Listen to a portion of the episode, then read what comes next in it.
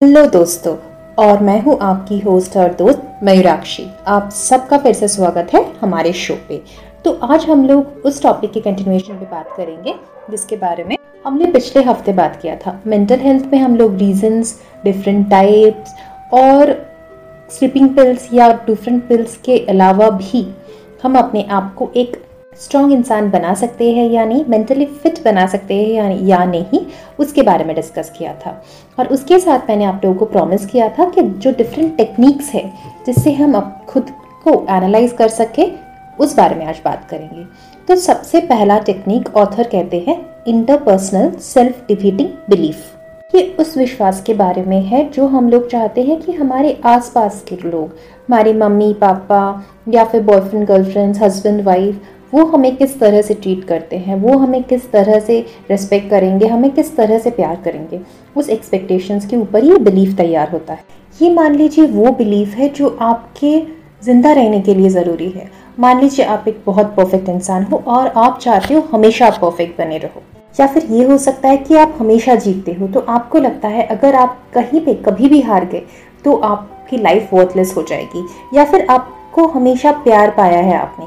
तो आपको लगता है अगर ज़िंदगी में एक भी इंसान आपसे प्यार नहीं करेगा तो आपकी लाइफ बेकार हो जाएगी। इस तरह के बहुत सारे सेल्फ डिफीटिंग होते हैं। या तो फिर ऐसा भी होता है कि कभी कभार हम मानते हैं, हमारी ज़िंदगी में कुछ भी गलत होता है तो उसके लिए रिस्पॉन्सिबल सिर्फ़ हम खुद होते हैं। या तो फिर हम उठाकर कभी दूसरों पर ब्लेम डाल देते हैं और खुद को कभी भी ना गलत होने वाली चीज़ें सोचते हैं। तो इसी सारे थॉट प्रोसेस और बिलीव्स की वजह से हमारे दिमाग में बहुत बार पैनिक्स और एंजाइटी अटैक्स होते हैं। इसे हम एक एडिक्शन के हेल्प के सहारे समझेंगे। मान लीजिए आपने बचपन से सबका प्यार पाया है और आप मानते हैं कि आपको खुश रहने के लिए सबको खुश रखना बहुत ज़रूरी है और सबसे ज़्यादा सबका प्यार पाना बहुत ज़रूरी है। बट ज़िंदगी में आप एक ऐसे पड़ाव में आए जहाँ पे आपको कुछ लोग प्यार नहीं कर रहे हैं। और आपने जितना प्यार पाया है, आपको उतना प्यार नहीं मिल रहा है। इन दैट केस आप खुद को वर्थले समझ रहे हैं और आप धीरे धीरे डिप्रेशन में जा रहे हैं। तो उस सिचुएशन में आप कैसे बाहर आएँगे? सबसे पहले बैठिए पेन पेपर के साथ। और उस चीज़ को समझिए कि अगर आपको प्यार नहीं मिल रहा है तो उसका एडवांटेज क्या है? डिसएडवांटेज क्या है? मैं ये नहीं बोल रही अगर आपको प्यार नहीं मिल रहा है। मतलब अगर आपको सबका प्यार नहीं मिल रहा है तो क्यों नहीं मिल रहा है? और अगर आपने दुनिया में सबको खुश नहीं किया तो इससे आपको क्या क्या अच्छा हो सकता है और क्या क्या बुरा हो सकता है? शायद मान लीजिए आपको पता चला कि दुनिया में सबको खुश करना एक्चुअली में पॉसिबल नहीं है। आपके जो आसपास के बहुत खास लोग हैं, वो आपसे प्यार करते हैं किसी भी चीज़ के बावजूद भी। इसको कहते हैं रिवाइज द बिलीफ एक बार आपको पता चल गया कि इस थॉट प्रोसेस का एडवांटेज क्या है डिसएडवांटेज क्या है, फिर आपने, आपका जो विश्वास था कि आपको सबका प्यार ज़रूरी है, उसमें से आप इस विश्वास पे आए कि अगर कुछ लोग आपसे प्यार करेंगे तो भी आपका चलेगा। और फिर आप देखिए कि आपकी ज़िंदगी, जिन लोगों के प्यार के बगैर चल रही है, आपको लाइफ में क्या प्रॉब्लम हो रही है? मान लीजिए आपके दोस्त हैं कुछ जो आपसे पहले जैसे प्यार नहीं कर रहे हैं बट आपके पेरेंट्स आज भी आपसे उतना ही प्यार करते हैं। तो उनका प्यार कम हो जाने से आपकी लाइफ में कितना फ़र्क आया? उस चीज़ को टेस्ट कीजिए। उसे कहते हैं putting the believe to test और आपने देखा आपकी लाइफ में थोड़ा बहुत डिफरेंस आया है बट आपकी लाइफ पहले से ज़्यादा खुशनुमा हो रही है। तो आपको क्या समझ आया कि आपको सबके प्यार की ज़रूरत नहीं है? कुछ खास लोगों का प्यार आपकी ज़िंदगी को खुश बनाने के लिए काफ़ी है। वैसे ही अगर आपका कोई डर है, उसको आप इस तरह से खुद का काउंसलिंग करके भगा सकते हैं। क्योंकि एक बात कहा जाता है कि आपको आपका वर्थ किसी और इंसान नहीं बता सकता है। आपको खुद को, खुद की वैल्यू पता होना चाहिए। इसीलिए अगर कोई इंसान आपसे प्यार नहीं करे, उससे दुखी होने की भी कोई बात नहीं है। और अगर कोई आपसे बहुत ज़्यादा प्यार करे, उससे खुश होने की भी बात कोई कुछ नहीं है। क्योंकि कल वो इंसान आपसे उतना ज़्यादा प्यार करेगा, उसकी कोई गारंटी नहीं है। पर हम अपनी तरफ़ से अपने हर रिश्ते को सुधारने की कोशिश कर सकते हैं। अगर कोई हमसे खफा है तो हम उनसे जाके बात कर सकते हैं। पर अगर उन्होंने फिर भी हमसे बात करने से मना कर दिया तो हमें उस चीज़ को एक्सेप्ट करके उन लोगों के साथ आगे बढ़ना चाहिए, जो लोग हमसे सच में प्यार करते हैं। इसके साथ what if technique what if technique downward technique की तरह है, जहाँ पे मान लीजिए आपका एक डर है, आपको हाइट से डर लगता है तो आप एक पेन पेपर लेके बैठेंगे और पेन डाउन करते रहेंगे। अगर आप सीढ़ियों से गिर गए तो क्या होगा? अगर आप बंजी जंपिंग करते हुए गिर गए तो क्या होगा? उसमें जो सबसे बुरा हो सकता है और उसको हमें देखना पड़ेगा, फिर उस डर को हमें एनालाइज करना पड़ेगा। मान लीजिए आप छत से नीचे देखने गए तो वहाँ से आपका गिरने का रिस्क बहुत कम है बट बहुत लोगों को वो भी डर रहता है। फिर धीरे धीरे आप वर्स्ट सिचुएशन को फेस करते हुए आपको ये समझ में आया कि ये एक्चुअली आपकी साइकोलॉजिकल फेयर है, क्योंकि आपका जो छत है, वो चारों तरफ़ से गिरा हुआ है तो वहाँ से आपके गिरने का कोई चांसेस नहीं है। ऐसे हमारी ज़िंदगी में बहुत सारे डर हो सकते हैं, जैसे जॉब खाने का डर। तो आपको वो सोचना चाहिए, अगर जॉब चला गया तो सबसे डिफ़िकल्ट क्या होगा? और उससे आप कैसे बाहर आ पाओगे? इससे आप आपके प्रॉब्लम्स को एक नई दिशा दे सकते हो। आप नया सोल्यूशन ढूंढ सकते हो। इस टेक्निक की मदद से आप सेल्फ पिटी से एक सोल्यूशन ओरिएंटेड पर्सन बनोगे, क्योंकि आपकी प्रॉब्लम्स सबसे ज़्यादा जो हो सकता है, उसके बारे में आपको पता चल जाता है और फिर उसे आप सॉल्व करते हो।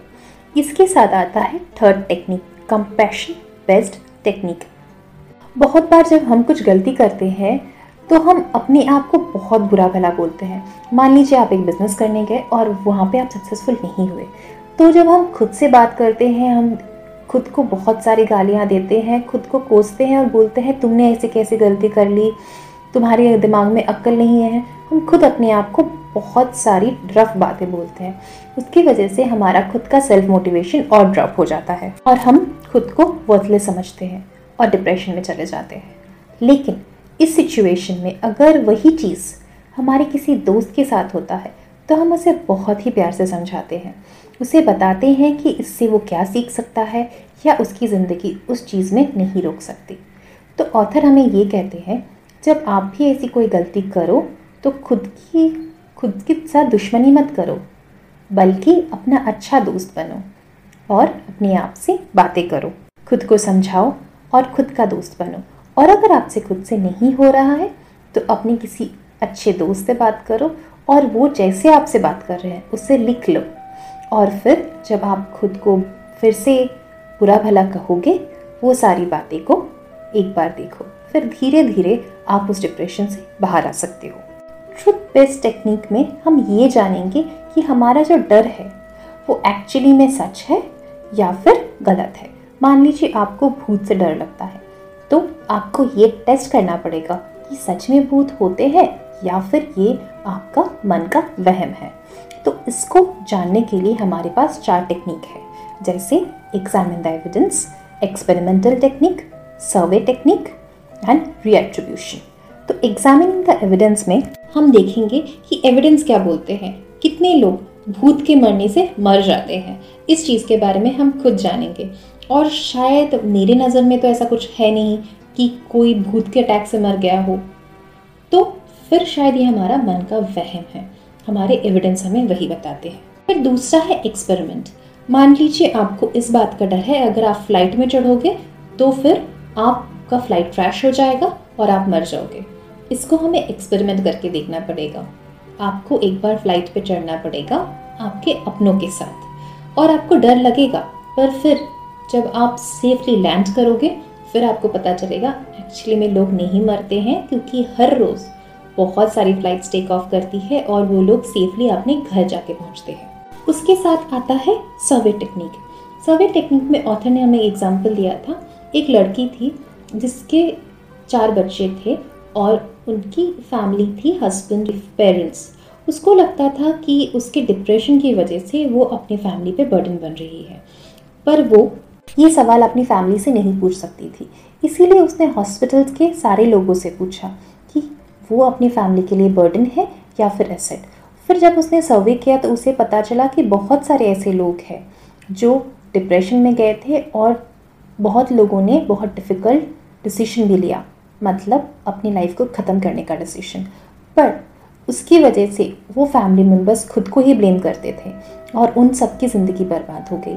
फिर उसको ये पता चला एक्चुअली में हो सकता है कि वो अपनी फैमिली को कुछ टाइम के लिए दुख देती है, पर उसकी फैमिली में उसका होना जितना ज़्यादा इंपॉर्टेंट है, उसके सामने ये कुछ दिन की प्रॉब्लम्स कुछ भी नहीं है। तो दोस्तों, हमेशा ये याद रखिए, आप आपकी फैमिली के लिए बहुत वैल्यूएबल है। तो कभी भी आपको कुछ लगे तो प्लीज़ अपने अपनों से बात करिए सर्वे टेक्निक कीजिए, और फिर आपके नेगेटिव थॉट्स को दूर कीजिए। रिएक्टिवेशन टेक्निक में ऑथर कहते हैं, आप किसी भी सिचुएशन के लिए ना खुद को ब्लेम करेंगे, ना दूसरों को। सिचुएशन को ब्लेम करेंगे सिचुएशन को समझेंगे और फिर डिसीज़न लेंगे। किसी और पे पिन पॉइंट ना करके सिर्फ़ सिचुएशन को समझे, फिर आपको सारे प्रॉब्लम्स के सोल्यूशन दिखने लगेंगे। इसके साथ अपनी मेंटल हेल्थ को हमेशा ठीक रखने के लिए ऑथर ने हमें दो सजेशन दिया है। एक है सेल्फ मॉनिटरिंग मतलब आप पूरे दिन में कितनी बार नेगेटिव सोचते हो और क्या सोचते हो? उसे लिखिए। आपके किसी घड़ी में या फिर गोल्फ प्लेयर जो सिस्टम यूज़ करते हैं और हर रोज़ ट्रैक कर पाते हैं। उस चीज़ से ट्रैक कीजिए। फिर आप देखेंगे धीरे धीरे आपके जो नेगेटिव थॉट है, मान लीजिए आपका डर है कि आपकी आँखें ख़राब हो जाएँगी, आप बहुत देर तक काम करोगे तो। तो आप खुद को मॉनिटर कीजिए, वो थॉट आपके दिमाग में कितनी बार आ रहा है। ऑथर का कहना है कि अगर हम वैसे किसी नेगेटिव थॉट को तीन चार हफ़्ते ऑब्ज़र्व करेंगे तो वो धीरे धीरे वो थॉट हमारे दिमाग से गायब हो जाता है। और एक मेथड हो सकता है वॉरी ब्रेक आप अपने आप को दिन का एक टाइम फिक्स कर लीजिए। दिन का नहीं, अगर आपको बहुत ज़्यादा नर्वसनेस होती है तो दो घंटे में फिक्स कर लीजिए। वो टाइम आपके खुद का टेंशन लेने का है। तो आप जितना टेंशन ले सकते, उस वक्त ले लो। आप अपने दिमाग को ये बोलो, भाई, दो बजे से ढाई बजे का मेरा टेंशन लेने का टाइम है। तो दो बजे से ढाई बजे आपको जितना टेंशन लेना है ले लो और पूरा दिन एंजॉय करो। अगर आपके दिमाग में टेंशन आए तो आप खुद को बोलो, ये टाइम नहीं है तेरे आने का। दो से ढाई बजे का है। अब दो घंटे तो मैं एंजॉय कर लेती हूँ। तो ऐसे चीज़ों के साथ आप खुद को एक स्ट्रॉन्ग इंसान बना सकते हो। और उसके साथ मेरा एक पर्सनल एक्सपीरियंस मैं आप लोगों के साथ शेयर करती हूँ। ब्रेकअप हमारी ज़िंदगी का एक बहुत ही डिप्रेसिंग इंसिडेंट होता है। तो अगर आप भी ऐसे किसी सिचुएशन को फेस कर रहे हो तो जो सबसे इंपॉर्टेंट टेक्निक मैंने अपने दोस्त के लिए यूज़ किया था, वो है डाउनवर्ड टेक्निक या फिर वॉट इफ़ टेक्निक अगर आप धीरे धीरे इस चीज़ को सोचोगे कि उस इंसान के चले जाने से आपकी ज़िंदगी में कितना फ़र्क पड़ा। हाँ आपकी ज़िंदगी का एक अंग चला गया, आपके दिल में बहुत सारी यादें रह गई, पर आपकी ज़िंदगी नहीं रुकी। तो फिर आप धीरे धीरे आपका जो सबसे इम्पोर्टेंट डर है कि आपकी ज़िंदगी उस इंसान के बगैर ख़त्म हो जाएगी, आप उस नतीजे पे पहुंचोगे कि उसके जाने के बाद भी आप ज़िंदा हो, आप सांस ले रहे हो, आप खाना खा रहे हो। इसका मतलब ये है कि आपका दिल का एक हिस्सा तो ज़रूर गया है, लेकिन आपकी ज़िंदगी अभी भी बाकी है। तो आपको ज़िंदगी में आगे बढ़ना पड़ेगा। ये मेरे एक दोस्त का इंसिडेंट था। मैंने आप लोगों के साथ शेयर किया। और ये एपिसोड मैंने उसी के रिक्वेस्ट में बनाई है, पर मैं उसका नाम आप लोगों के साथ शेयर नहीं कर सकती। अगर आपको इस तरह के टॉपिक्स इंटरेस्टिंग लगते हैं तो आप मुझे ज़रूर मेल कर सकते हो, मैं आपका ईमेल आईडी नीचे दे दूँगी। Thank you we are signing off bye bye